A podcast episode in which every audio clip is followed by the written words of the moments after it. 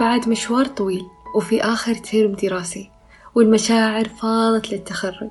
نعتقد إننا وصلنا لنهاية الطريق ولكن بعد استلام ورقة تقديم أماكن للتدريب من مشرف الامتياز تتغير الخطة.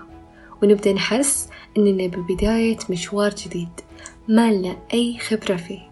حديثنا اليوم عن الهيئة العامة للغذاء والدواء. إيش إداراتها؟ وإيش أقسامها؟ وكيف طبيعة عملي كأخصائي تغذية فيها؟ والكثير من الأسئلة غيرها.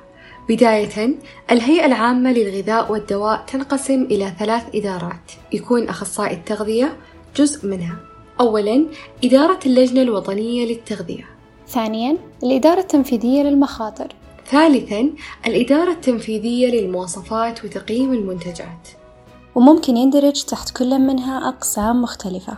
في حلقة اليوم رح نتكلم عن التدريب في الإدارة التنفيذية للمواصفات وتقييم المنتجات مع ضيف جديد من مكان جديد.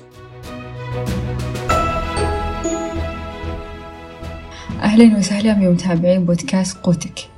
معكم أخصائية التغذية ميرا الناصر خريجة جامعة الملك سعود سنة عشرين عشرين. سعيدة جدا إني أكون جزء من هالبرنامج وأنقل لكم التجربة. في هالحلقة راح أنقل لكم تجربتي باختصار خلال التدريب في الهيئة العامة للغذاء والدواء وأحكي لكم عن الإدارات وآلية العمل لكل إدارة.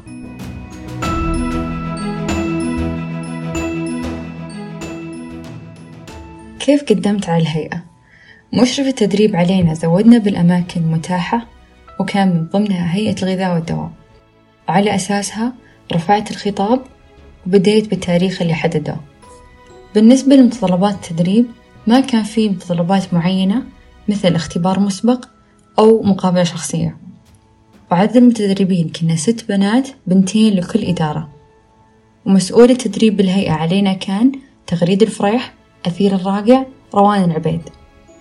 وبالنسبة لوقت الدوام قبل فترة كورونا كنا نداوم من ثمانية لثلاثة بس خلال الجائحة صرنا نداوم من تسعة لثلاثة التدريب بيكون بالإدارة التنفيذية للمواصفات وتقييم المنتجات واللي هي مقرها بالنخيل ويندرج تحتها ثلاث إدارات إدارة الاتصال وإعداد المواصفات إدارة الغذاء الصحي إدارة دعم التسجيل وتقييم المنتجات.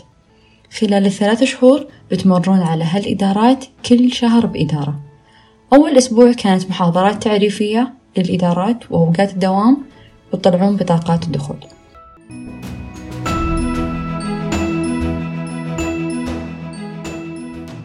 والحين ببدأ أحكي لكم عن كل إدارة وآلية الشغل فيها. أول شي بتكلم لكم عن إدارة الغذاء الصحي لأن خلفيتي فيه أكبر بحكم المدة اللي قضيتها فيه. الإدارة جدا ممتعة والشغل مو صعب. الشغل يشمل إعداد تقارير علمية محتويات علمية أدلة توعوية مسح المنتجات والتأكد من مطابقتها للحدود الاسترشادية في المواصفة أو اللائحة. خلوني أشرح لكم هنا زيادة. كان مطلوب مننا نتأكد من المنتجات بالسوق ونصورها إذا هي ملتزمة بالحدود الاسترشادية للملح المذكور في المواصفة أو لا. بعدها سوينا Excel sheet يجمع كل الأصناف المذكورة والقيم لكل منتج. بالنهاية جمعنا النتائج بتقرير علمي مفصل هذا من ناحية مسح المنتجات أما في من من المهام اللي ممكن تسوونها عرض PowerPoint infographic نطلع المعلومات العلمية بشكل تصميمي مرتب. وبالنسبة لآلية العمل في الإدارة دعم التسجيل نقيم المنتجات اللي توصلنا من إدارة التسجيل ونرد على استفساراتهم عن المنتج من ناحية مطابقته للوائح. وإذا في مكون نسأل عن سلامة مؤمونيته نحوله للمخاطر. بقول لكم مثال عن واحد من المنتجات اللي قيمناها. وصلنا منتج وكان مكتوب فيه خالي من السكر المضاف. بس من خلال المكونات كان مكتوب سكر مضاف وهذا يعتبر ادعاء خاطئ. وآخر إدارة هي إدارة الاتصال هي الإدارة المسؤولة عن إعداد اللوائح والمواصفات. وآلية العمل من ضمنها تشارك في إعداد أو تحديث لائحة فنية أو مواصفة. وتعرف الفرق بين الاثنين.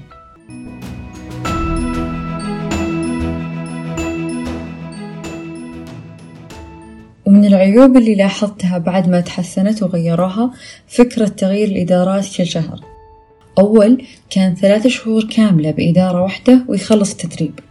بس هالفترة غيروها لتتوسع معرفتنا ونتعلم أكثر من كل إدارة. وكان التغيير مرة مفيد وجميل.